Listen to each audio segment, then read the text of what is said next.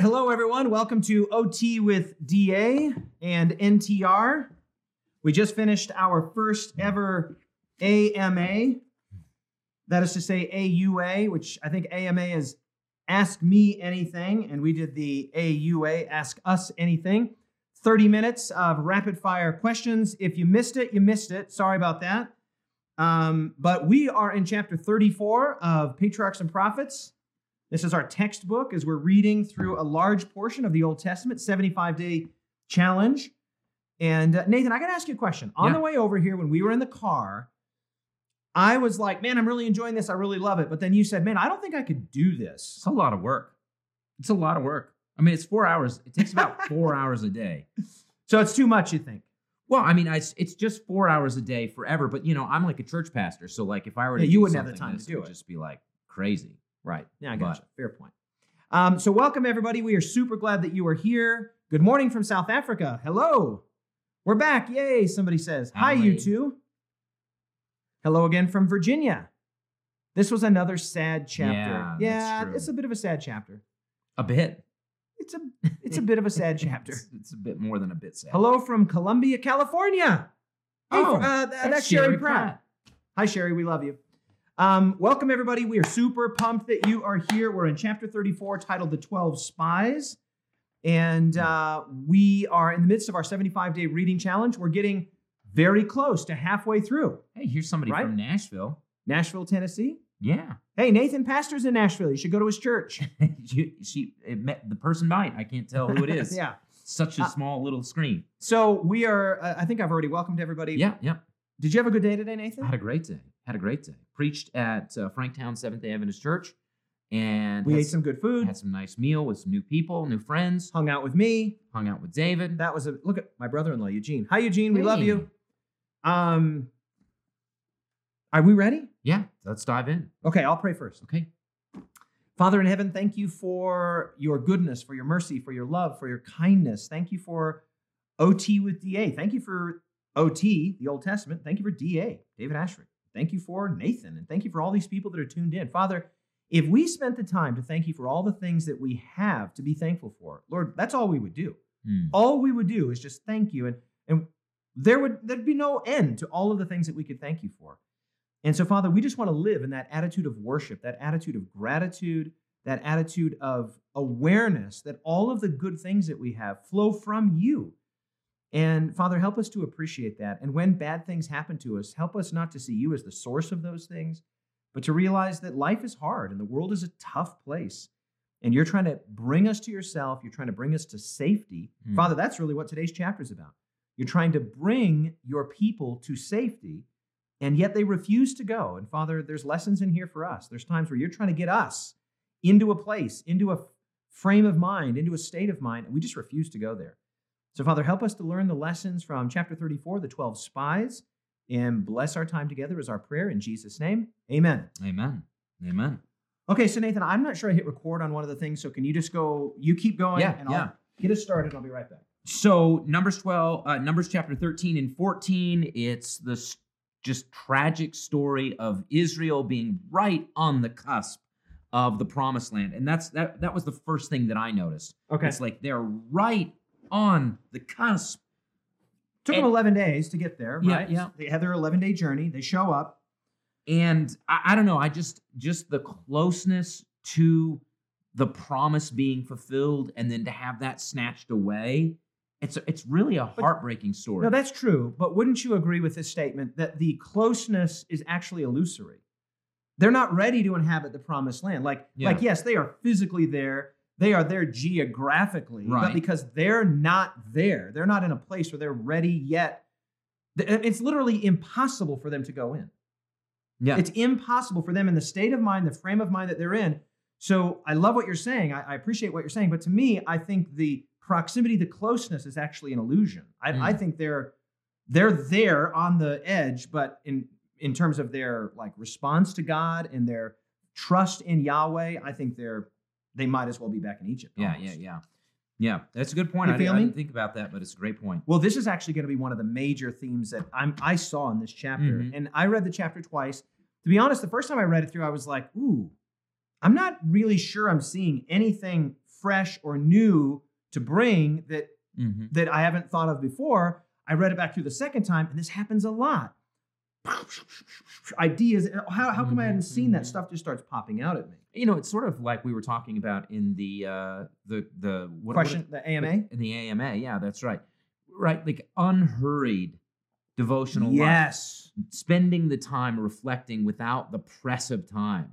Yeah. really allows you. Make you. that pitch, Nathan. Yeah. Uh, Just uh, talk to the people here. Make that pitch. Well, it's just if we really want to have a satisfying prayer life, a satisfying devotional life, it really requires us to to approach it in an unhurried way, right? Because if hmm. if we're hustling and we've got like, hey, I need to check this box and just finish this out, you're not really opening yourself up to to hear what you might need to hear. So anyway, and and just even what you're saying there is so unmodern. It's so non-modern. Like yeah, yeah. slow down and read an ancient book. You know, you know how crazy that would sound to a lot of people, irreligious people, non-Christian Yeah, people. yeah, like, yeah, what? What are you talking about? I got to be checking my apps. I've got to be, you know, wh- whatever. You know, phoning in my food order or whatever the thing is. We're so surrounded by the artificiality of life that just to just to pump the brakes and Mhm. slow down and listen to the birds and look at the sunset and read and then read it again and then read it again. I mean, to be honest, it takes discipline. It takes time to make time to be unhurried in your connection with Jesus. yeah, totally, totally. So this this this is a great example for, for me in this situation. Yeah. If I had only read this chapter through the one time, which took me, I don't know, say 20 minutes or 30 minutes, Mhm. I would have walked away and thought, yeah, yeah, that's a good story. And I would have had a few insights.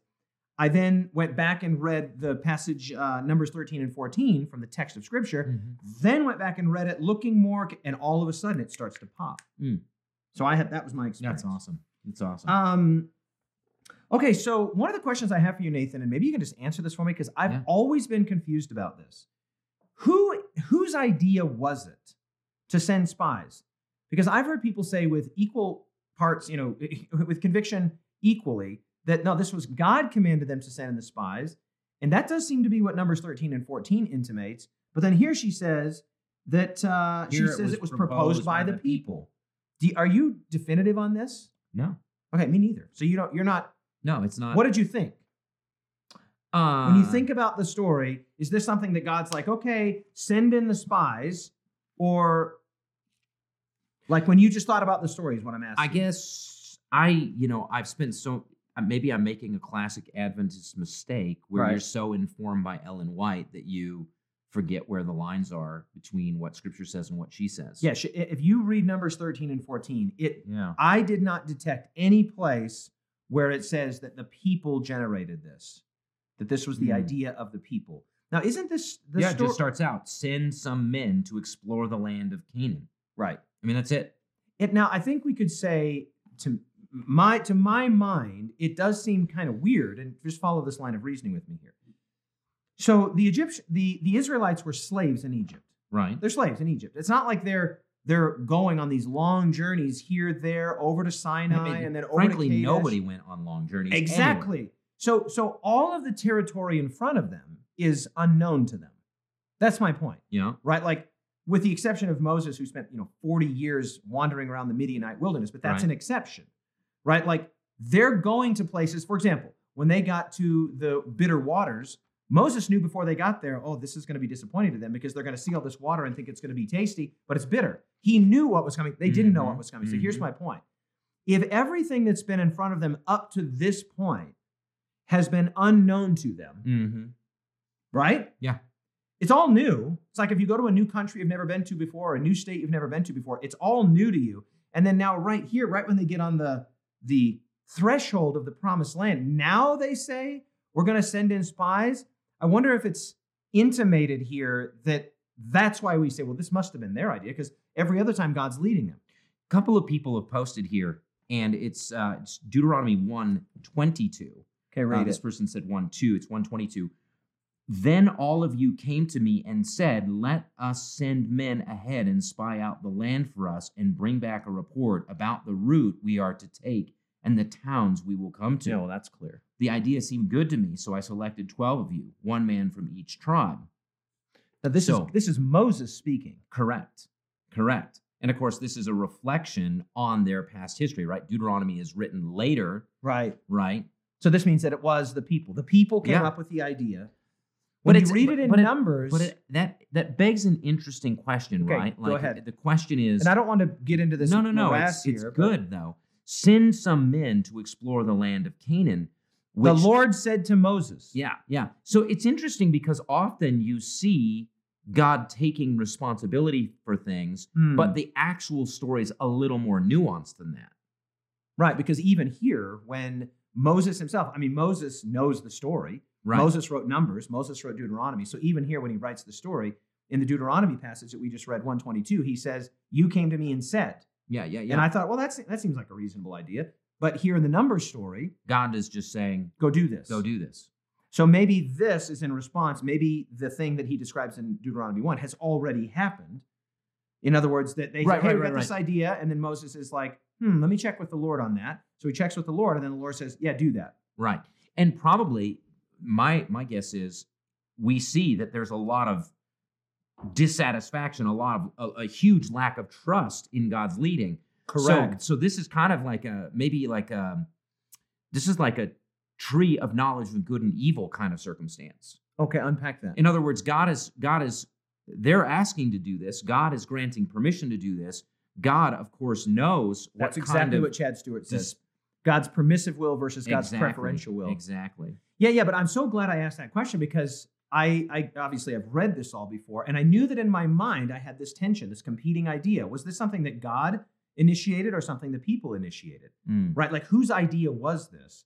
And it made sense to me. Like when I read Ellen White saying here that the the people, it was proposed by the people, that makes way more sense to me because they haven't been sending spies out all along the way. Right, right. The, the pillar has been leading them, and the ark now after Sinai has been leading them on this journey. So why do they get here? And then they're like, okay, ooh, stop, stop everything, stop the caravan. Now we got this idea. Hey, let's take some matters into our own hands and make Right. sure it's going to be good out And it there. actually strikes me as a bad idea. Like Moses says, oh, that seemed reasonable. It seems to me like, well, the, that's not how it's worked every day before. All of this is new territory. Yeah, yeah. And then when the spies go out and explore it, I love what Ellen White says. Yeah. Here. She says they enlarged upon the difficulties and dangers that lay before the Israelites should they undertake the conquest of Canaan. Right. I mean, uh, this is just this is like, isn't this human nature? Right. Right? Like, oh, we got a problem, and maybe the problem's a little problem, but we're now all of a sudden magnifying this problem, making it huge. Yeah. In yesterday's chapter on page 457, 380 of the original, remember she used this phrase all their hardships, even their imaginary yeah, sufferings. yeah. yeah. So we already know that the children of Israel are prone to exaggeration, right? Like, like Aaron, you know, he said, "Oh yeah, they threw this gold in and this calf jumped out." Like out, yeah. everybody's sort of making these rationalizations to try and justify their bad behavior. Yeah. And and here, the ten spies, for whatever reason, we'll, we'll get to that in just a bit. They didn't want to go in, and so they make it seem like really hard to go in. And, and let me just back up here. At the bottom of page 466, uh, 387 of the original, Ellen White uses a lot of phrases here that alert us to the attitude of the people, what they were Mhm. expecting, what they were hoping for. Listen to these phrases uh, cherishing high hopes, waiting in eager expectancy, rejoicing. They rushed out to meet the messengers Mm. right? They rejoiced. I'm in the next paragraph. They listened intently. The people were enthusiastically. They would eagerly obey. All of that leads up to what you just read. All but two of the spies enlarged upon the difficulties and dangers. So, one of the things that to me emerged in this chapter was the pendulous nature of and the and the really fickle nature of human beings. Like they're Mhm. excited, they're enthusiastic, they're rejoicing, they're rushing out to meet them. And as soon as there's the mildest indication of difficulty, right? They start to kind of enlarge. Well, actually, it's not going to be as easy as you thought. Then, then pendulously, they swing all the way back to terror and an Yeah. unwillingness to go. I mean, don't you think that if more people read this book, church life would be so much better? okay, unpack that. right? Like me. in church life, you see this happen, right? Like th- there are ideas and there is momentum, and then you get some grumblers, and then they kind of put the brakes on, and then their influence is contagious. exactly, and and it's just like if we just trusted in God and His leadership and Thank you. what He was trying to do, Thank you. I just think if we took the lessons of this chapter, it could really enhance the way we live together. And there's a real irrationality in this oh, whole. she I mean, there's a, uses. okay, I'm going to get to that. Yeah, yeah. yeah, yeah. You go. No, no, no. You go. There's a Or- real. Okay, let's think this through. Let's just think this through. You get to the threshold of the of the promised land. Why are you sending in spies? Yeah, okay, so let's just say the only answer would be well to see what the land is like and to see if it's dangerous. Mhm, mhm. Okay, fair enough. So everybody already knows that there's some level of danger. I mean, she calls it a perilous undertaking. Right, right. So it's not like they thought they were going to Club Med. It's not like they, they were Right. going to some, you know, five star resort and had a great time and they're coming back to report on, you know, the quality of the food and the cleanliness of the rooms. That's right. This is a perilous undertaking. So when they come back and say, well, actually, it was kind of perilous, Mm-hmm. why are the people? Oh, yeah. And we, we knew that. We already knew that. We knew the Canaanites live here. And then I had this idea, and it's total conjecture. So shoot it down if it's, I mean, I could be totally wrong, and I, I concede that. Why might the 10 spies magnify the difficulties and the dangers? Like, what would be a motivation there? I can think of two. Let's One would be, well, maybe they went in there and they were like, this is scary and we're afraid and we don't want to go in. So just human fear. Yeah. Then the other might be to make themselves look a little more courageous. Ooh. Oh, like we went in there. Let me tell you how tough it. Well, we do this all the time. Like Mhm. we did something and it was a little hard, but when we tell our friends, we're like, "Oh, it was the hardest thing I ever did. It was the hard. Mhm. I don't know if you could have done it, but I was able to do it." And there's a little bit of that maybe sort of pride in like, "Oh, it was very." I mean, I don't know if all of you could do this. I mean, Mhm. we barely did it, and look at we're pretty, you know, we're pretty epic. We're amazing. I mean, we were the ones that were chosen to go in for our skills, for our abilities. So there's a little bit of that like mm-hmm. hierarchicalism, that sort of one-upmanship. I mean, I don't know. I'm just Yeah. I'm just wondering why that might be. I don't know. But then when Joshua and Caleb, they're like, "Yo, yeah, it was a perilous journey, but we have got this, Yeah. no problem." Then the ten sort of dig in their heels and say, "Well, we're not, it was harder than they're saying." And you can kind of imagine this, and again, this is conjecture, but you can imagine there would have been this dynamic where Joshua and Caleb, because she actually says that when they spoke up, they didn't contradict anything that they had said about the difficulty. Yeah, yeah, yeah. They didn't say, no, none of that's true. It's like Club Med. It's going to be great. We're going to walk in and it's going to be fine. What they said was, yeah, this is true, but our God. And then the 10 are like, no, no, no, no. It's harder than they're making it out to be. And then you get this back and forth. And the Israelites, who remember when they left Sinai and they started to go through the mountain passes, they were already like, oh, this, this is harder than we thought it would. We don't like this. Mm-hmm. This is so they're prone to believe the evil report, the report that increases the danger, and you can see how that could cascade out of Mhm, control. mhm. You know, it's so interesting. Don't we? Don't we latch onto the negative? Right? Like, right. how many times I, I I've eaten at tons of restaurants and I thought, man, this food is just incredible. I love this food, and I never think this restaurant's so good I should leave a review. Usually, what happens is I have a negative experience and I'm like, this was such a horrible experience. I should leave a review. The only Yes. ever I never leave reviews, but the only time I'm ever tempted to leave a review is when it's bad. Interesting. Yeah, it's I think it's a natural uh, human tendency. Yeah, human tendency. I I love this this paragraph, last paragraph, 467, 467. Yeah. yep. Now now the scene changed. Hope and courage gave place to cowardly despair as Hmm. the spies uttered the sentiments of their unbelieving hearts, which were filled with discouragement prompted by Satan. Their unbelief cast a gloomy shadow over the congregation, and the mighty power of God, so often manifested in behalf of the chosen nation, was forgotten. The people did not wait to reflect.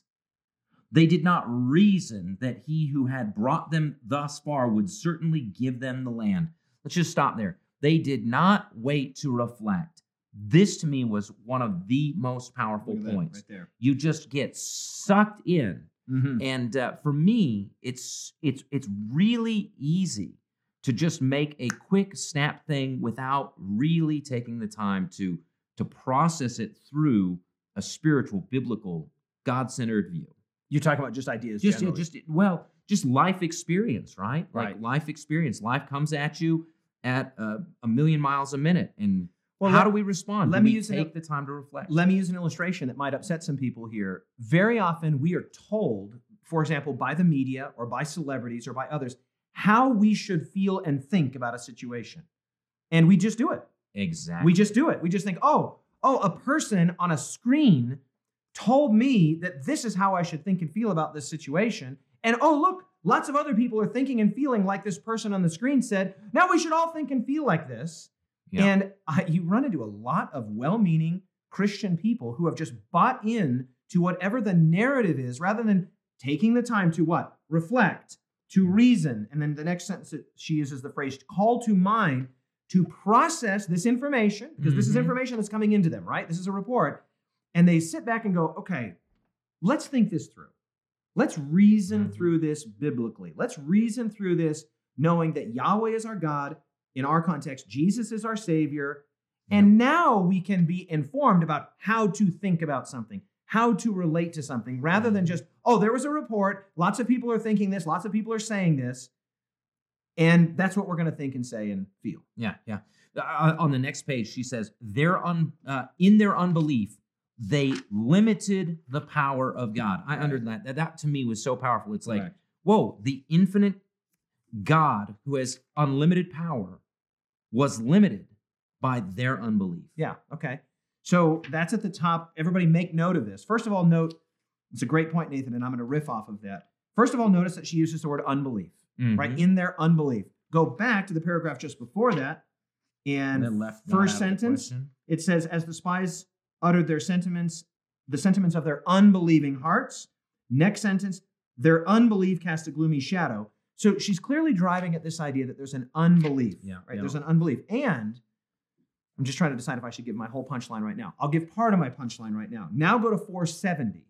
Go to 470, bottom of page 470, 390, 391. Listen to this. The Lord promised to spare Israel from immediate destruction, but because of their unbelief and cowardice, watch this, he what? Could Could not manifest his power to subdue their enemies.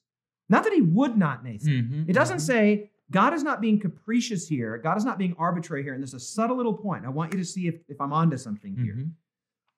What she says is God could not do what he wanted to do for them because of their unbelief. Yep. This is your point, right back at the top of that Yeah, page. exactly. They their unbelief, in their unbelief, they limited the power of God. Well, do you know what this sounds like?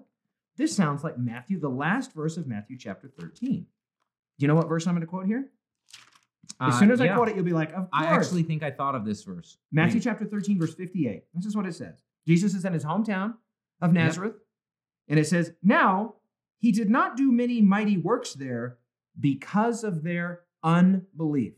Not that he would not, he couldn't, because the kinds of things that God does in the world require faith. Yeah. They require belief. It is a it is a cooperative venture Yeah. right? And so the task at hand here to go into this land is is serious. I mean, these things are true. Mm-hmm. They were saying there are walled cities, and the sons of Anak are there, and it is not going to be easy. So, how are you going to take a ragtag band of former slaves and prior to being slaves, shepherds, and go and overtake these walled cities? Yeah. Well, the answer is you're not. You're you you are not going to be able to do that. You're going to have to believe. You're going to have to have Yeah. faith that Yahweh can do it. And check this out, Nathan. If you don't believe that He can do it, and you don't have the faith, then guess what? It cannot happen. Yes. Yes. It cannot happen. God can't manufacture your faith. God can do what God does. God opens the Red Sea and God brings you to the base of Mount Sinai and God gives you instruction. God can do all of what God does, but what God cannot do is generate your faith. Yeah. He, he can't manufacture your faith. And so this is very important. It's not just that he wouldn't do this. He couldn't.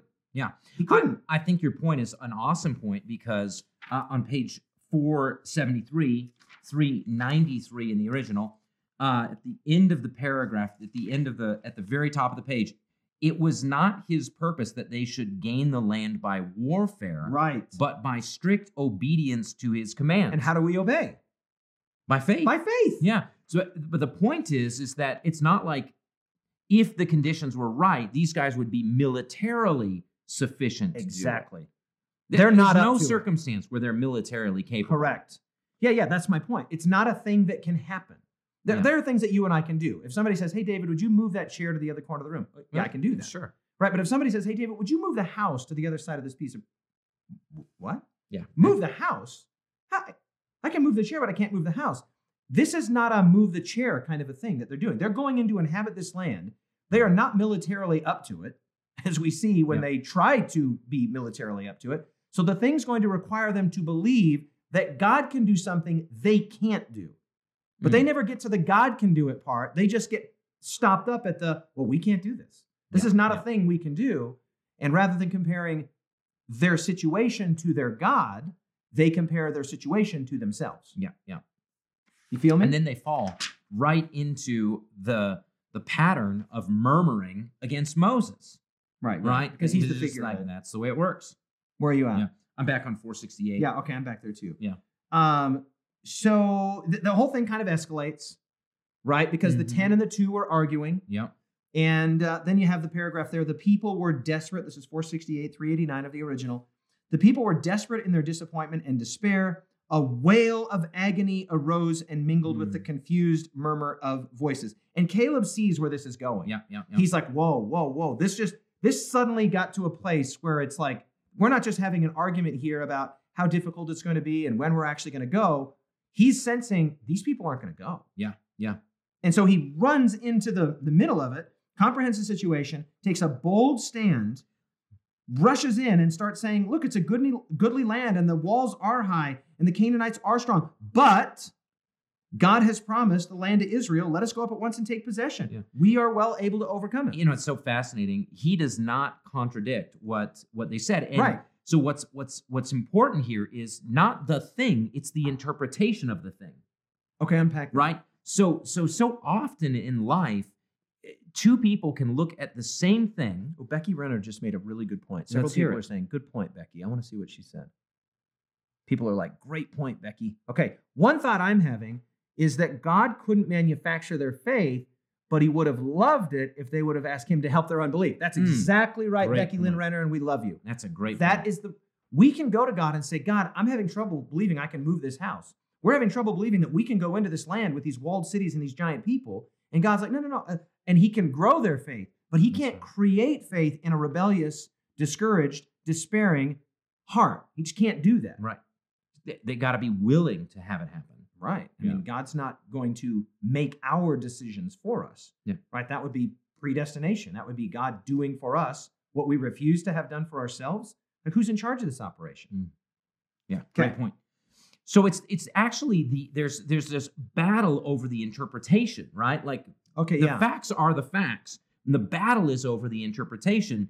And and one group is taking an interpretation based on their capacity, Correct. and then the minority is taking an interpretation based on God's bringing capacity, God into the into the question. which they refused They to do left because they God didn't out of the question. They had not forgotten. They had not reasoned. they had not right. called to mind.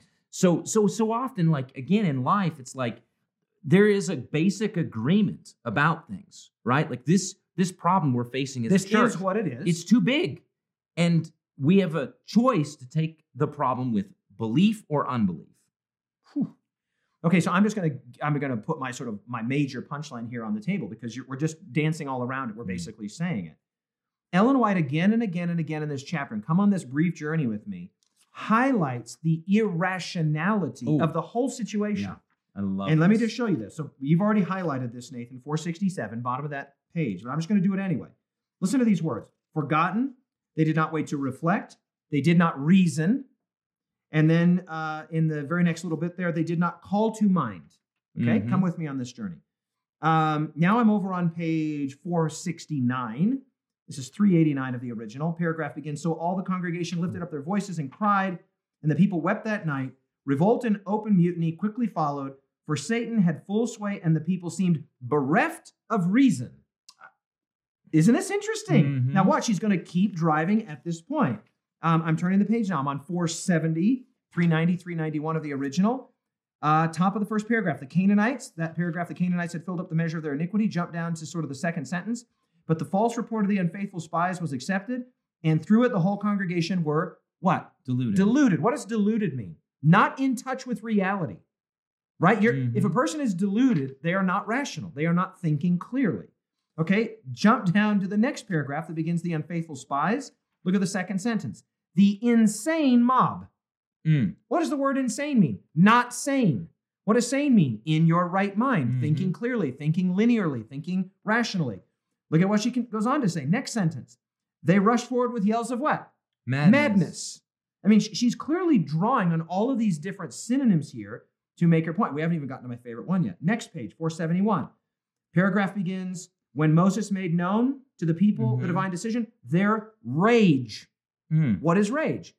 It is uncontrolled, irrational, dramatic anger. Mm-hmm. Mm-hmm. Okay, and then now here's my favorite. Here's my favorite favorite. Uh, next paragraph. Now they seemed to sincerely repent of their sinful conduct, and we can come back and go over all Yeah, of yeah, this. yeah. But I just want you to see this. Right in the middle of that paragraph, they knew that they had deeply sinned in allowing their rash, Rash. feelings, their Mm. rash feelings. And uh, I've got one more here. Uh, I think I've got one more, page 473, paragraph. Uh, this is uh, 393 of the original. Paragraph begins, though their hearts were unchanged.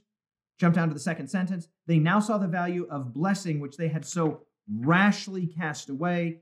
And then one more, twice she uses the word desperate. Okay, all Mhm. of these words, from desperate to rash to uh, madness to insane to deluded to rash feelings to bereft of reason, forgotten reason, reflect, did not reflect, did not reason, and did not call to mind, is all saying the same thing here that they were not thinking.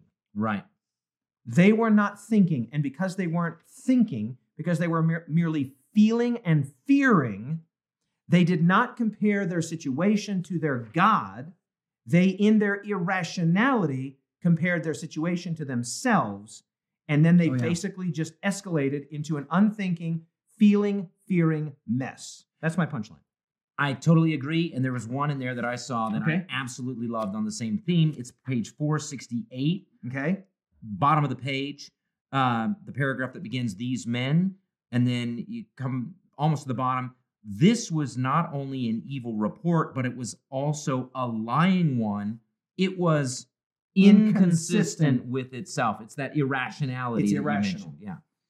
Like it's So- not even consistent. So, so what happens to us, and this goes back, think this through, Nathan. This is really what you were talking about in the AMA, the Ask Me Anything, and what you were just talking about a moment ago. We have to take the time to be unhurried.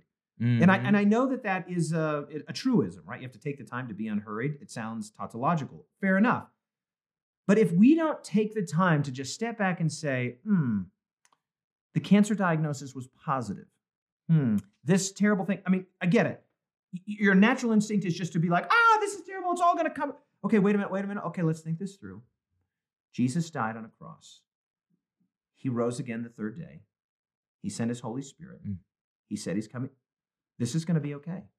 You know what? You know what? I'm totally overwhelmed right now, and I don't see my way out of this, but God's got this. Jesus is going Mhm. Jesus is going to do a thing here. And I believe, and when you just take the time to breathe, to downregulate, and to mm-hmm. process what God has done, and then ask yourself the question is it fair to extrapolate into the future what he will do based on what he has done? You're going to be okay. Mm. Beautiful. Beautiful. Okay, what else you got? I kind of just shot my shot. That's my yeah, yeah, shot. that's fine. That's fine. Uh, 469. I love Okay. 469. You you see this sort of progression. The people uh, cursed Moses and Aaron. right? Then their feelings rose against God. Yeah. I mean, it's just this. transition. Yep. Yep. oh, Um, how about this one? Stay yeah. on 469. Did anybody else pick up on this? Bottom of that same paragraph. Uh, this is 389 of the original. And they went so far as to appoint a captain. I thought this was funny. oh, yeah. yeah. I, I, I, I wrote LOL here. To them, this is a leadership issue. Mhm. Right? Like they think Moses is not our guy. That's what they're thinking. Mhm. right? Like we've already seen them complain against Moses, and they literally think, you know what we have here? We have a leadership problem. Yeah. This isn't an us problem. This is a leadership problem. Now I'm going to make another application that might make some people unhappy. Um, what? Okay, I'll tell you a, a little story here, and I'm I'm certainly going to upset people, but I'm not saying this to upset people. I'm just going to tell you my experience.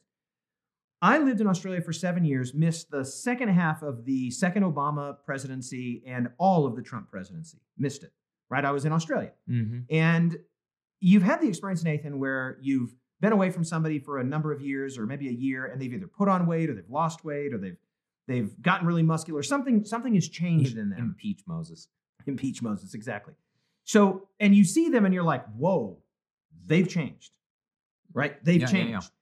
That's how I felt when I came back to the United States of America. I was like, what happened to this country? This is a totally different country. Now, if you were living in that sort of seven, eight year period, you probably were detecting that there was a change. But as somebody who was living in Australia, very didn't visit very often, came back, I was like, what happened to this country? This country's lost its mind. And by the way, this is not a political statement. The country's lost its mind on it doesn't matter what side of the aisle on. You can lose your mind. You know, the door of of folly swings to the right and to the left. But here's the thing. There were people that were like, Donald Trump is the guy. He's our guy. He's the one. And then there were a whole bunch of other people that said, Donald Trump is the worst. He's not our guy. This other person's going to be our guy. And in this case, Joe Biden. Okay, friends, let me tell you something. I got news for you here. Th- these guys are not your problem. Mm-hmm. Okay, at the end of the day, Donald Trump is not your primary problem. He might be a problem for you. Maybe you don't like him. Maybe you don't like the way he does his hair. Maybe you didn't like his policies. I'm not here to defend them or to attack those policies. I'm simply here to say you got a bigger problem than Donald Trump, and you got a bigger problem than Joe Biden. Do you know what your problem is? You. Hmm. Martin Luther said as much. He said, of all the popes that there have ever been, the pope I fear the most is the, the pope in my own heart. Yeah, yeah. Right? And so at the end of the day, they're tempted to say, you know what? We just need a new captain. We need a new leader. Yep. Friends, no president is going to fix your heart. No politician is going to give you faith. Hmm. Like these people, and by the way, I'm not saying the things they do is not important. They have things they can do, and things can be done well, and things can be done not well. I'm not making a political Right. statement. What I'm saying here is, is that these people believed they had a leadership problem. Now, what they had was a heart problem. A personal problem. They have a personal problem. Yeah. And what you and I have, the main problems that face us day in and day out, the actual stuff that our life is made up of, is not the stuff that Joe Biden is doing. And it's not the stuff that Barack Obama or Donald Trump was doing. It's the stuff that you and I are doing. How are we treating people? How are we relating to people? How are we spending our money? How are we spending our time? How are we taking care of ourselves and our families? That's the thing. Mm-hmm, mm-hmm. And it's really easy to say, you know what? My life would be so much better if we just got rid of Moses. Moses is the problem. Yeah. So they appoint a captain. And their real problem is Sorry, I went on a little rant there. No, but I it's- just it's- I it's a- just laughed about that. I was like, they really think that they're not their own problem. Yeah. What are you, are you with me? Or contagious. am I Yeah, and their problem really was contagious unbelief. Ooh. Say, uh, okay, unpack that. Unpack that. So, I mean, you, you got a group of people that's on the cusp of the of the Canaan land, and they're Right. insi- they're excited, they're enthusiastic, and and then the ten come back, and they have unbelief, and their unbelief is contagious, Right. and that begins to spread through the community. So Here's their okay. yeah, okay, so go. their problem is that their unbelief is contagious. Okay, so here's a question I Yeah. have for you, Nathan. Why wasn't the faith and the belief of Joshua and Caleb contagious? Why wasn't it similarly contagious? Ooh, that's a good question. Well, I think you just gave the answer. I think the answer is is that I think that the unbelief was already in the heart. It was looking for expression. Yeah, yeah, yeah. And so when when when when we already have an, an idea in our heart, we already have an unbelief or a doubt in our heart, and somebody else comes along and gives Yeah, yeah. voice to that, then it catches fire with what's in us. But the converse could have been true. If the congregation had been largely trusting, largely believing, largely confident in Yahweh, Mhm. and the 10 say, No way, it's tough. And then Joshua and Caleb say, Are you kidding? We've got this. They're bread for us. Our God is able. That would have kindled in the believing hearts that were already there, Yeah, and they yeah, would have yeah, been yeah. like, Absolutely. Who Yeah, are who these are these 10 jokers? Who are these jokers? We've got Yeah, this. yeah. So all they were doing was igniting what was already there, which gets us back to our earlier point that God can't create in us against our stubborn insistence otherwise Mhm. belief or faith. Yeah. That is such an incredible idea. Yeah. That, that, and, and then this th- there's another great point here, Nathan. Choose your friends wisely. Oh, Choose your community no wisely that.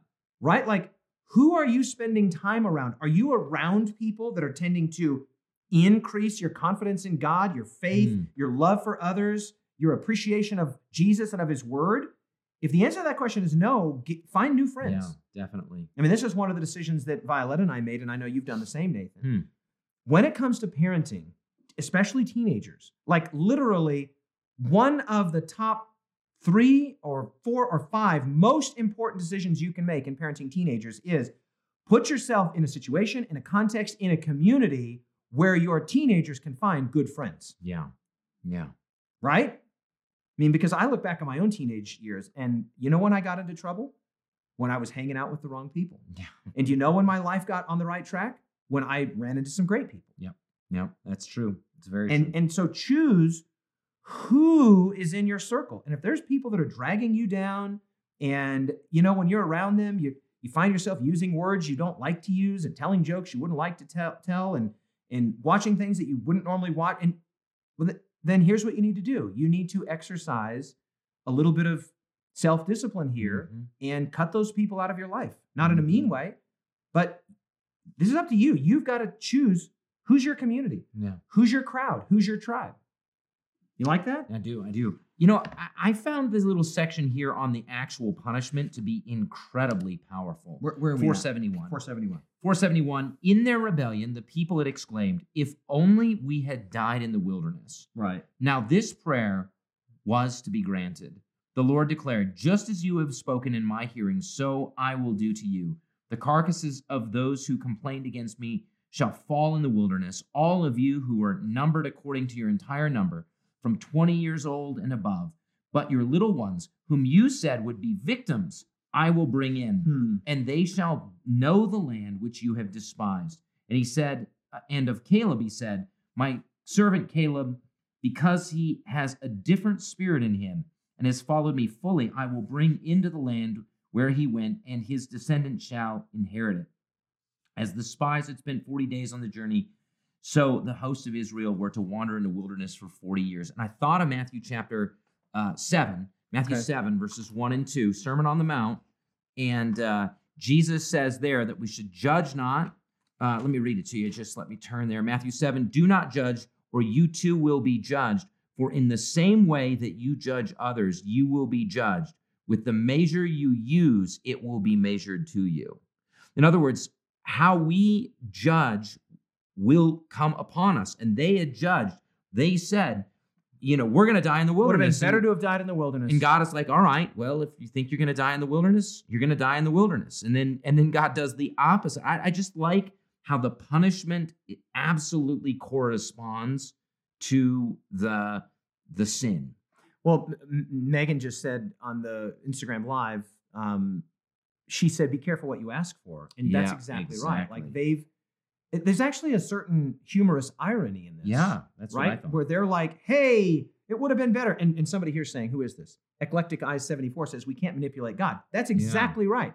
This is an attempt at manipulation. We've all seen. We have children. We've seen our children try and do this. Oh, it would have been, and and they're playing hoping to, oh, yeah, you're right, to, to get a change, a shift in the parent. And too often parents accommodate. They're like, okay, well, what do Mhm. you want? But God's not that way. You know, God is going to be true to himself. He's going to be true to the situation. And when he says this is this is what you're basically asking for, then this is what you get. There's a certain poetic justice in that. yeah, yeah, Now, by the way, we should say that all of those people that died in the wilderness, it doesn't mean that they couldn't be saved. yeah. It Doesn't mean at that they're. We're going to meet some of these hard-hearted, knuckle-headed people in the new heaven and the new earth, and we're going to talk about this, and it's going to be interesting to meet them. Mhm. So, so this was not a terminal decision about their eternal destiny. That's right. It was just that God can't do for them what they're not going to cooperate with God in doing because the thing requires confidence in God, which is to say, faith or belief. Yeah. You know what's so interesting on that manipulation point? Their repentance was effectively a manipulation tactic. Correct. too, right? She says, Now they seemed sincerely to repent of their sinful conduct, but they sorrowed because of the result of their evil course rather than from a sense of their ingratitude and disobedience. It's like Hmm. it's like the guy It's that's in, show. the guy that's in jail and he's just like, oh, I'm so sorry. I'm so sorry. And the chaplain overhears the guy in the cell crying. And then the chaplain says, oh, you know, he thinks, I've got somebody that's really sorry, really repentant. And the chaplain comes and says, oh, man, what are you so sorry about? He's like, I'm just so sorry I got caught. Right. Right? Like that's kind of the way this repentance is. It's not a repentance. She makes the point several times. It's not a repentance for the unbelief or for the action, but for the consequences of the action. Yeah. And, and I'm just going to read the author of Hebrews, chapter 3, verses 16 to 19, how he summarizes this, this situation. Yeah. Right? He just tells us how to think about it. It's one of the great things about the New Testament is that the New Testament sort of gives us uh, the lens through which to view the Old Testament, right? It's an inspired commentary on the Old Testament. So listen to this uh, Hebrews chapter 3, beginning of verse 16. For who, having heard, rebelled? Indeed, was it not all who came out of Egypt, led by Moses? Now, with whom was he angry for 40 years? Was it not those who sinned, whose corpses fell in the wilderness? Mhm. And to whom did he swear that they would not enter his rest? But to those who did not obey. See, so we see that they could not enter in because of unbelief. Yeah. And and we're back to and the point. funnily enough, Go. about the, the Greek there, the word unbelief and the word disobedience are the same, same, word, A, a, uh, apistia. Yeah. Right. So without faith. Right. Without Mhm. faith. Apistia or apistia. It's without pistis. The Mhm. absence of faith, the absence of belief. And we're back to this point about if somebody says to me, "Hey, David, would you move that chair?" Sure, I'll move the chair because I can do that. Yeah. But if somebody says to me, David, move the house, well, I, move the house. This is a giant house. How can I move this house? I'm one person. And one of the major themes here, Nathan, and I highlighted it several times, is how righteousness by faith is actually, and this is actually kind of the point that the author of Hebrews is making. That righteousness by faith is sort of underneath this, where Mhm. they're in a situation where only God can pull this off Right, right. right? And what they need to do is to believe that God can pull it off. They refuse to believe that God can pull it off. Mhm. But then, after God says, well, it's going to be like this, and you're going to go back in the wilderness, they then try to do. She actually uses this language. Let me just show you this language. Yeah. Quite interesting. She uses very like Christian language, righteousness by faith language. Okay. Listen to this. This is page uh, 472, 392 of the original. A paragraph begins The night was spent in lamentation. With the morning, they came to hope. They resolve to redeem their cowardice. Mm. They're going to save themselves. They're going to fix the situation. They're going to do what they can't do. Yeah, I love I Right? love this. This is so that sort of poetic justice that you mentioned Right. earlier. When God had bidden them go up and take the land, they had refused. Now, when he directed them to retreat, they were equally rebellious. They determined to seize upon the land and possess it. It might be that God would accept their work and change his purpose toward them. That's that's the language of salvation. Right. That's the language of faith and of works. She's clearly driving, and she does it again. Jump down to the next paragraph. Um, the paragraph that begins, uh, God had made it their privilege and their duty. I'll come back to that later. But go down right to the bottom of that paragraph, bottom of page 472, 392 of the original. Sentence says, They had distrusted, which is just another synonym for unbelief. Mhm. They had not believed the power of God to work with their efforts in gaining possession of Canaan, yet now they presumed upon their own strength to accomplish the work independent of divine aid. This is Yeah, yeah. salvation language. This is Reformation language. Right, right. And I thought, wow, this is a really great lesson for us because God is trying to get us into the new heaven and the new earth, into the promised land. Mm-hmm. And there's an appointed way, Nathan, that that's going to happen. It's Through faith. It's through faith. And if we don't do it by faith, you're not going to be able to do it the next day by being a good person. Hey, God accept my work. Just exactly. like it says I- I- no, I was really good and I donated a lot to charity Mhm. and I did a lot of great things. And then Jesus is going to say, yeah, but but that's not how you get into the promised Yeah. land. You get into the promised land by by my power, by my goodness, by by my plan. Yeah. No, no, but I, yeah, that's true. But that didn't work out for me, so I'm going to go around this other way. And I hate to say it, and you'll know what I mean by this. There's going to be a lot of good people that are lost because Mm. they were too good. They were they never realized that they were sinners in need of a savior, that Mm. they needed to lean totally into the righteousness of Christ. They thought, in fact, they do these surveys where they basically ask people, "Do you think there's a heaven? Do you think there's a hell?" And you know, X number of people say, "Yeah, I think there is," or whatever. You know, these Barna Mhm, surveys, mhm. and then they say, "You know, do you think you're going to heaven?" And it's like Everyone basically will. everybody thinks they're going to heaven because they're good. Be- because Because they're God's going to accept be- their work. basically because they're not Hitler, because they're not Mao, because they're Mm-hmm. not Stalin. They're better than those people, and it's a little bit of that here. Yeah. Like, no, you cannot do this. No way, no how. You're not getting into the promised land. There are giants in that land. The, the cities are walled. You are a bunch of shepherds turned slaves. You're disorganized. You're murmuring. You're you're knuckleheads. Mhm. You can't, but God could do this. Yahweh could do this. And this Mhm. is what should have happened at the base of Sinai, where they said, No, what? What? Us keep this covenant? No. They should have cried out, like somebody said, God, help our Mhm. unbelief.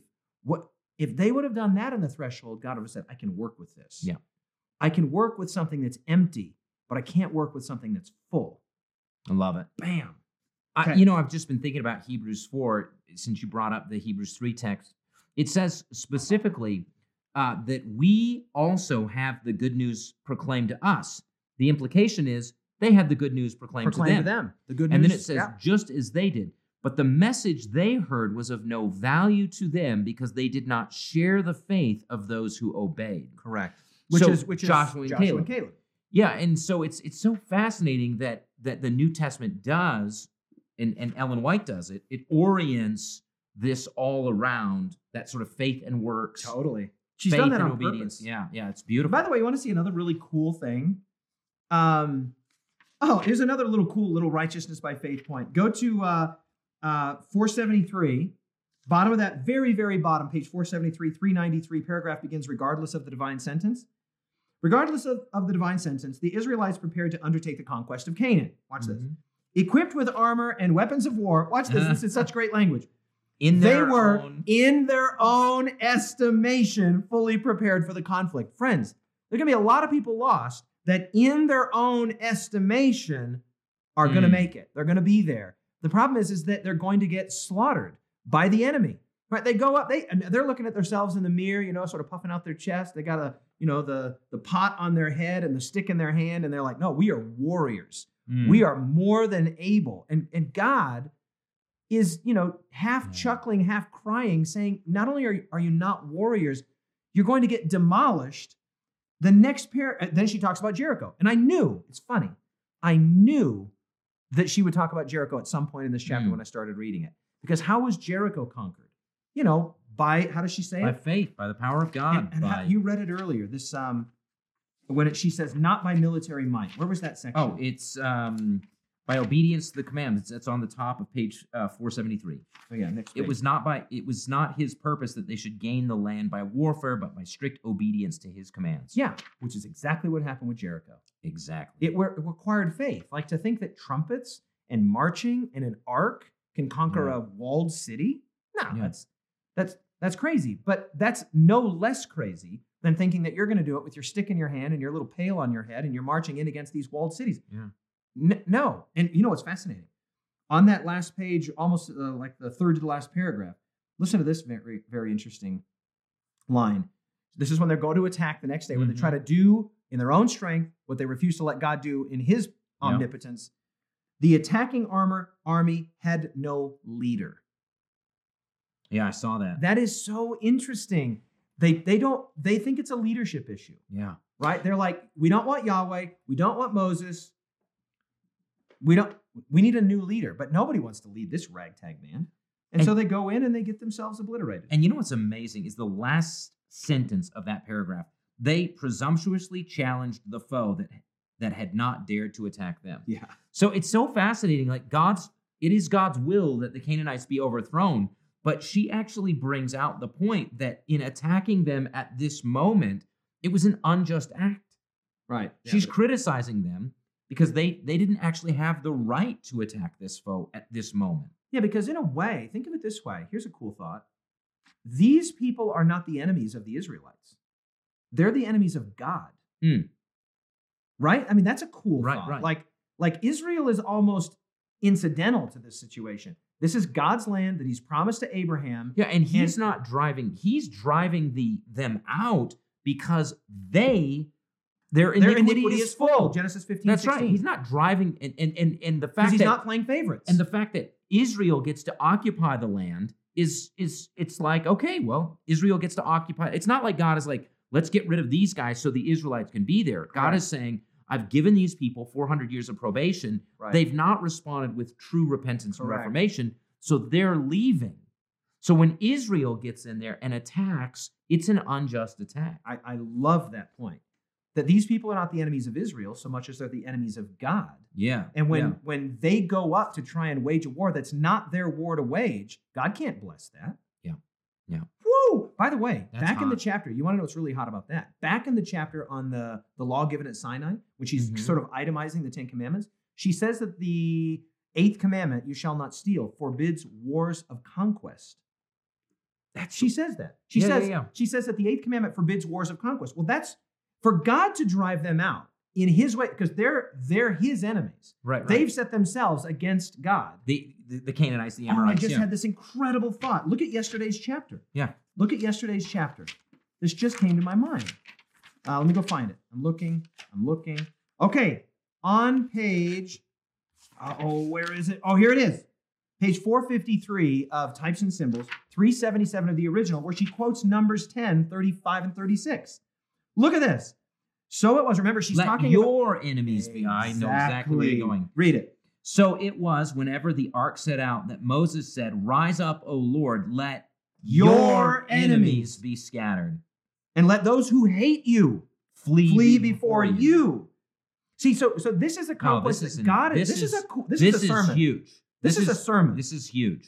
Right? I mean, not not only is it a sermon, but it's actually a theological orientation yes, that is absolutely essential. Right? so because good. there's such a criticism, like Israel's going and committing genocide, and Right. Israel, it's it's this sort of um, uh, what's the word that we use? The colonial idea, Right, right? Like, right. and and like that's some not, kind of an ethnic cleansing. It's the over. That's not what's going on no. here. God is working with these people. God is working with these people. God is working with these people. God is working with these people. Right? God is not Mhm. only working with Israel and these people that God has granted probation to.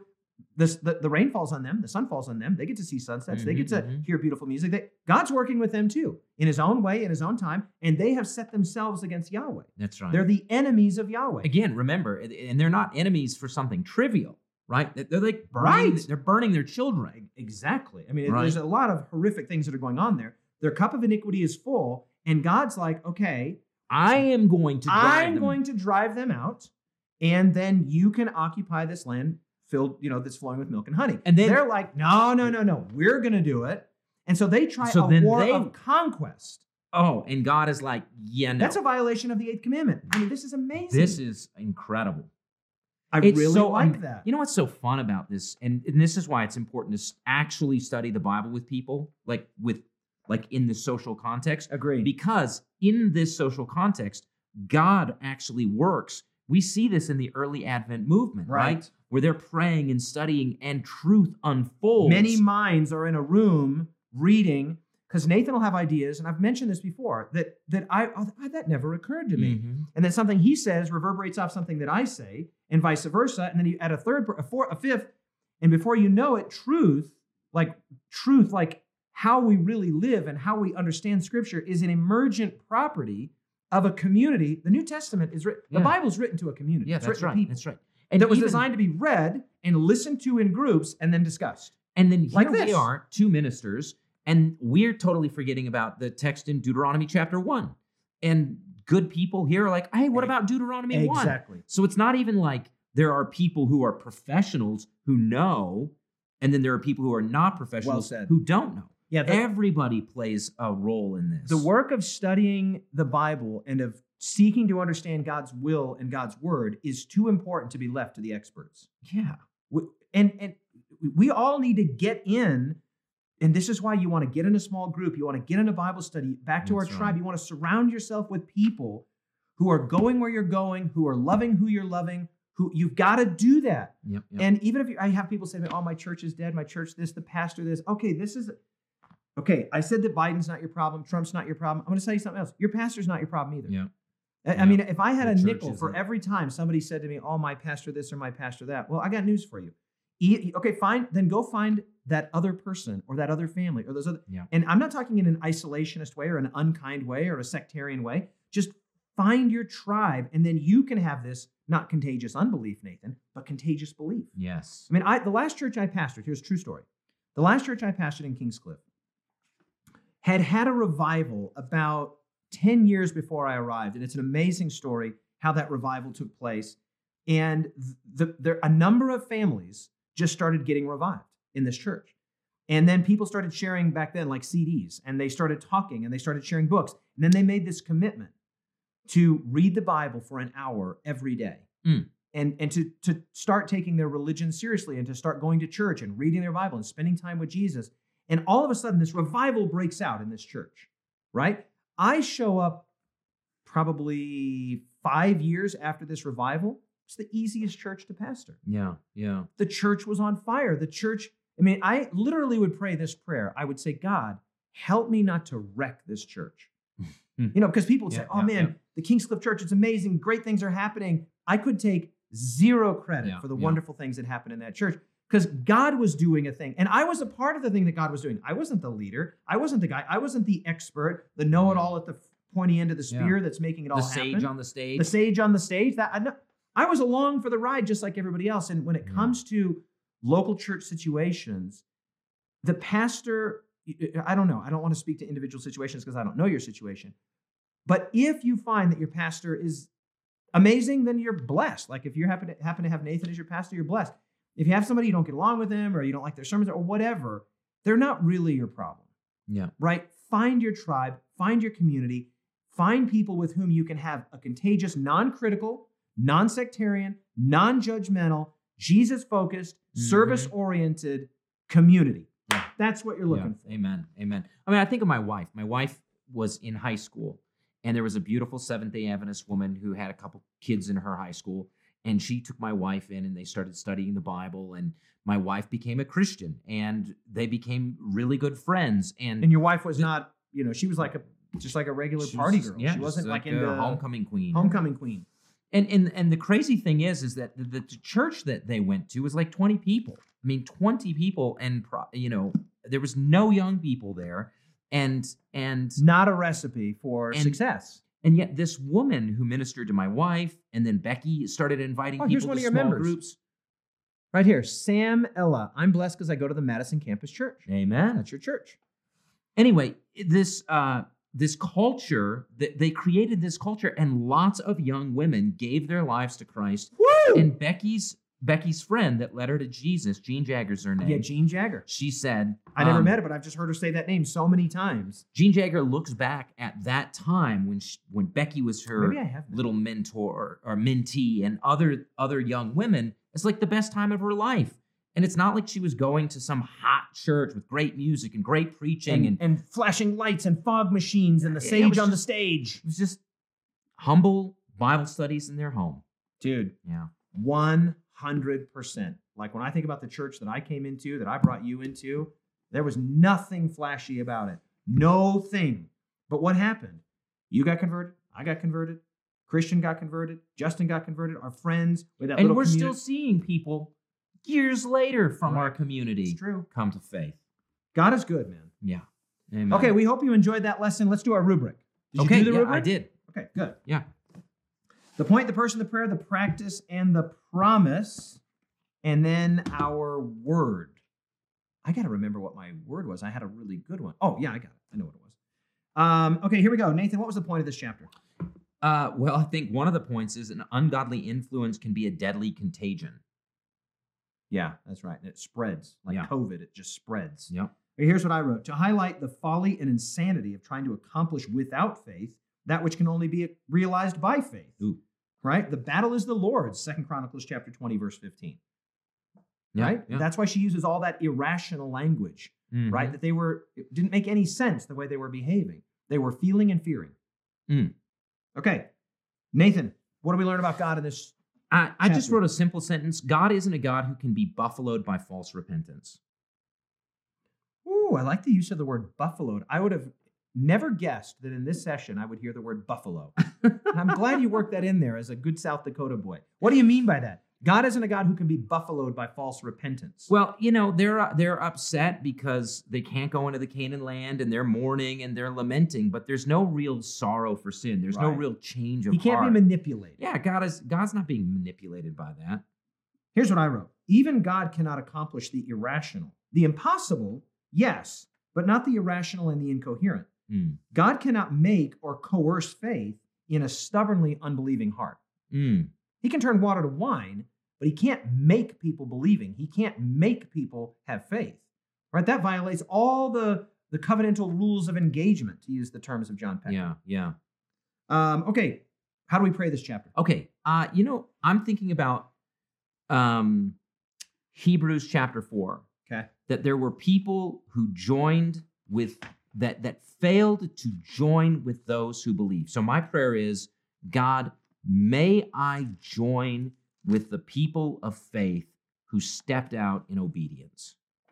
Mm. May I join with the people of faith who stepped out in obedience. There's a huge communal part here. No, very much so. Yeah, you got to choose your tribe. You got to choose your Yes. people. Yes. I, I like what Victor says. Can you read that? Yeah. No false equivalence, just two sides of the same coin. Uh, No, this is he's getting any. Yep, uh, yep. We're, we're- it's a part of a conversation Yep, that we're not a part of. Okay, gotcha. Sorry, I thought it was something about that. Um, okay, this is what I put for prayer. By the way, that's great. God help me not to compare myself to my problems, but to compare my problems, my trials, my struggles, my needs, etc., to you. hmm, The giants are giants to me, yes, but not to you. yeah. Beautiful. Beautiful. Okay, The practice. how do we practice this chapter, Nathan? Develop my spiritual perception to better comprehend the spiritual undercurrents in the situations I encounter in life. Like, You're obviously going to have to unpack that, Right. So so one of the things that happened here is they were irrational. right? They were just led by their passions. Their spiritual perception was not sharp enough that they understood what was happening when the evil report came. So my prayer is, God, help me to just have my my spiritual eyes wide open, right? So that I understand what's actually happening in these situations. I mean, it would be and in the world, can- the wider you- world too. Can you imagine how easy it would have been to be a part of the people that were that were rebellious here? I mean, it- Oh. you know, we criticize them, but how often do we see difficulties and trials and we're just like, "Oh, this is a disaster. This is a nightmare." We just begin to go down that spiral of unbelief. right? I mean, it's an It's easy the path of thing least to resistance. do. Yeah. Yeah, no, you, you that's a you make a very good point there. One of the things I, I just want to strongly encourage people. I did this for years, still do it actually. One of the most practical things. This actually isn't my practice practice, but I want to just riff off of what you said there, Nathan. What you need to learn to do is to learn how to think biblically. You need to create a biblical worldview lens through which you view reality. You can't just have the Bible and Jesus and OT with DA be tangential to your day to day life. We literally have to learn how to see Infuse it. reality. Yeah, a great word.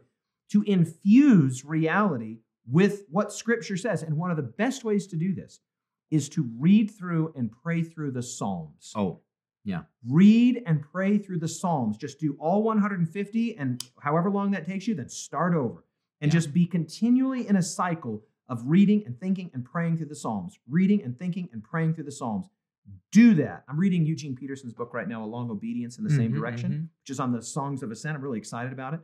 I love the Psalms because the Psalms, at least for me, this always had this function. And I think it's because years ago I read uh, uh, LaRondelle's book, Psalms of Deliverance. Mm, I and it just book. it just it just conditioned me to say wait a minute and you know what else it was crazily listening to the band sons of Hmm. Oh, awesome. Absolutely. like just infusing my brain my mind with the psalms made me start thinking of things not situationally not culturally not nationally I mean, you can still bring all of that to Mhm, bear mhm. but your reflex your instinct is to think biblically wait a minute wait a minute god will deliver Yeah. god is able god And because the Psalms are the Torah lived out, right right? How did how did Israelites live out the principles of the Torah in their worship, in their lives?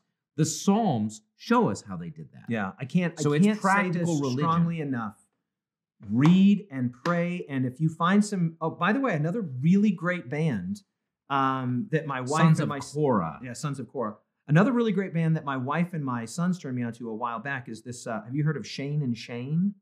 Uh, I don't know. Okay, so Shane and Shane, they have a number of albums that are just psalms. They Oh. just sing the psalms, and that's what Sons of Korah does. They just sing the psalms, and I'm sure there's other bands that do this. I'm forgetting. There's a band actually based out of Rapid City, South Dakota that does that. that does that. It's awesome. So if you know, I don't know if my style of music is your style of music. I love the Sons of Korah, and I really love the Shane and Shane Psalms albums. But I just listen to those, and it infuses my mind, Mhm. not with. And don't get me wrong, there's other kinds of music I like as well, right? Like I'm happy to Mhm. listen to Bethel or or Hillsong or whatever, and some of their songs are good. But there's power in God's words. Not that there's not power in man's words about God's words, Mhm. but sometimes you need to cut the middleman out. Yeah. Right? Because there's two kinds of words when it comes to religious words. There's God's word, and then there's words about God's word. Yeah. And there's nothing wrong with reading books. Like I just mentioned, I'm reading Eugene Peterson's book. Great. But just make sure that you're prioritizing God's word and not people's words about God's words or people's songs about God's words. That What do you poor got? Bishop Hooper is singing through the Psalms. That is great music. I love that. I've music. never even heard of it. Oh, really? No, That's this is like a first where I had some music. no. I'm, and I never tend to be heard the muso. Yeah. Okay, well I'll look it up. Um, okay, here's my practice. Uh, my are we in the practice? Yes. Yeah. Here's my practice. Oh, are you ready? To believe the promises and the power of God. Super platitudinous, super simple, yeah. super cliche, and still true. Absolutely. to believe the promises of God and the power of God, not just as a theoretical exercise for ancient people, Mm-hmm. but day to day to believe God's got this situation. God has this. God and me are an unbeatable team, not because I'm amazing, but because God's amazing. Mm. Woo! Uh, on the next one, the Promise. promise. What's God's promise? God, God will keep His promise of both justice and mercy to those who have faith or don't have faith. Yeah. Right? Like it's just, it's just like, Yeah. God is going to be true to Himself. Right. God is going to be true to Himself. Here's what I put Ephesians 3 20 and 21. Now to him who is able to do exceedingly abundantly above all that we ask or think. That was the problem. They couldn't think. Mm. They couldn't think. She uses that, and I'm just going to remind you of it. They were desperate. They were r- rash. They had rash feelings. They were insane. It was madness. They were deluded. They uh, were bereft of reason. They had forgotten. Uh, they did not want to reflect. They did not reason, and they did not call to mind. Now listen again. Now to him who is able to do exceedingly abundantly above, exceedingly abundantly above and beyond all that we ask or think, Hmm. according to the power that works in us. To him be glory in the church by Christ Jesus to all generations forever and ever. Amen. When you find yourself Hmm. fearing and feeling and being tempted to flee. That's what's happening here fearing, feeling, fleeing. Remind yourself, oh, whoa, whoa, whoa, whoa, wait a minute, wait a minute. Who's my God? Is my God Dagon? Is my God Baal? Is my God what? It, no, oh, my God's Yahweh. That's right. That's right. Yahweh is my God. Yahweh's the creator. Yahweh's got this. There's just absolutely nothing he cannot do. And I'm with God. I'm Yeah. with Yahweh. Amen. Okay. Amen. All right, Nathan, what's uh, the let's, word? let's see what everybody else has got here. Um, You guys have your words? let's see. Two perspectives: bread, grasshoppers. Okay. Victor, what are your words here? They didn't ask or think what God could do. That's why they didn't enter the land. Ooh, Good. Report. Yeah, report, Vindication. vindication, Deluded. diluted. Good word. Oh, justice. That was kind of down Mhm. your uh, your thing there, Jim. Good job. Oh, very good, Hannah. Forgotten. Leader. Giants. Yep. Yep. Consequences. That's heavy. Oh, think. Think. Yeah, going down very much the same line I did. Unbelief. Unbelief I'd already used, but she does use that word quite a little bit here. Hey, D. Casper, that's my word. God bless you, D. That's my word. Irrational. Hmm. Unbelief. Unbelief. Unbelief. Unbelief. Distortions. Unbelief. In fact, you want to know something kind of funny? I'll tell you in a Hmm. second. Let's just see a few more of these. Trust. Have you seen your word yet? Murmur. No. No, okay. Willful, independent, fearful, seven. Fear. Ooh. Yeah, fear's a good one. Very good. You guys Okay. want mine? Yeah, let's hear it. What is yours? Contagion. Oh, contagion. Yeah. Be- because they were, you know, yesterday we just read that dissatisfaction is contagious. Yeah. That was in yesterday's Yeah. chapter. So uh, let me guess, it's going to be that the the unbelief was contagious. It was a That's exactly contagion. right. Yeah. Where it could have been that the faith was contagious. That's exactly right. okay. I And like it just spread. Yeah. Yep. I, I'm going to do this play on words here. Twice, it's totally corny, but I'm a dad. It's kind of got that dad corniness to it. But twice in this chapter, she refers to them as behaving rashly. I looked up the word rash, and it literally means to behave without reason, Hmm. like to not be thinking. And so my word here is going to be kind of a made up word. It's irrational right? Yeah. Totally cheesy, but I like the idea that we just need to, like you said at the very beginning, Nathan, slow down, get unhurried, get in the text, think, and then when these trials, when these difficulties come to us, when God challenges us with something that seems bigger than we could do, we won't immediately go feeling fear and fleeing. We'll think it through and say, oh, yeah, that's right. This is Hmm. impossible for me, but my God is Yahweh. Oh, that's right. I just remembered. God, Yahweh is my God. yeah.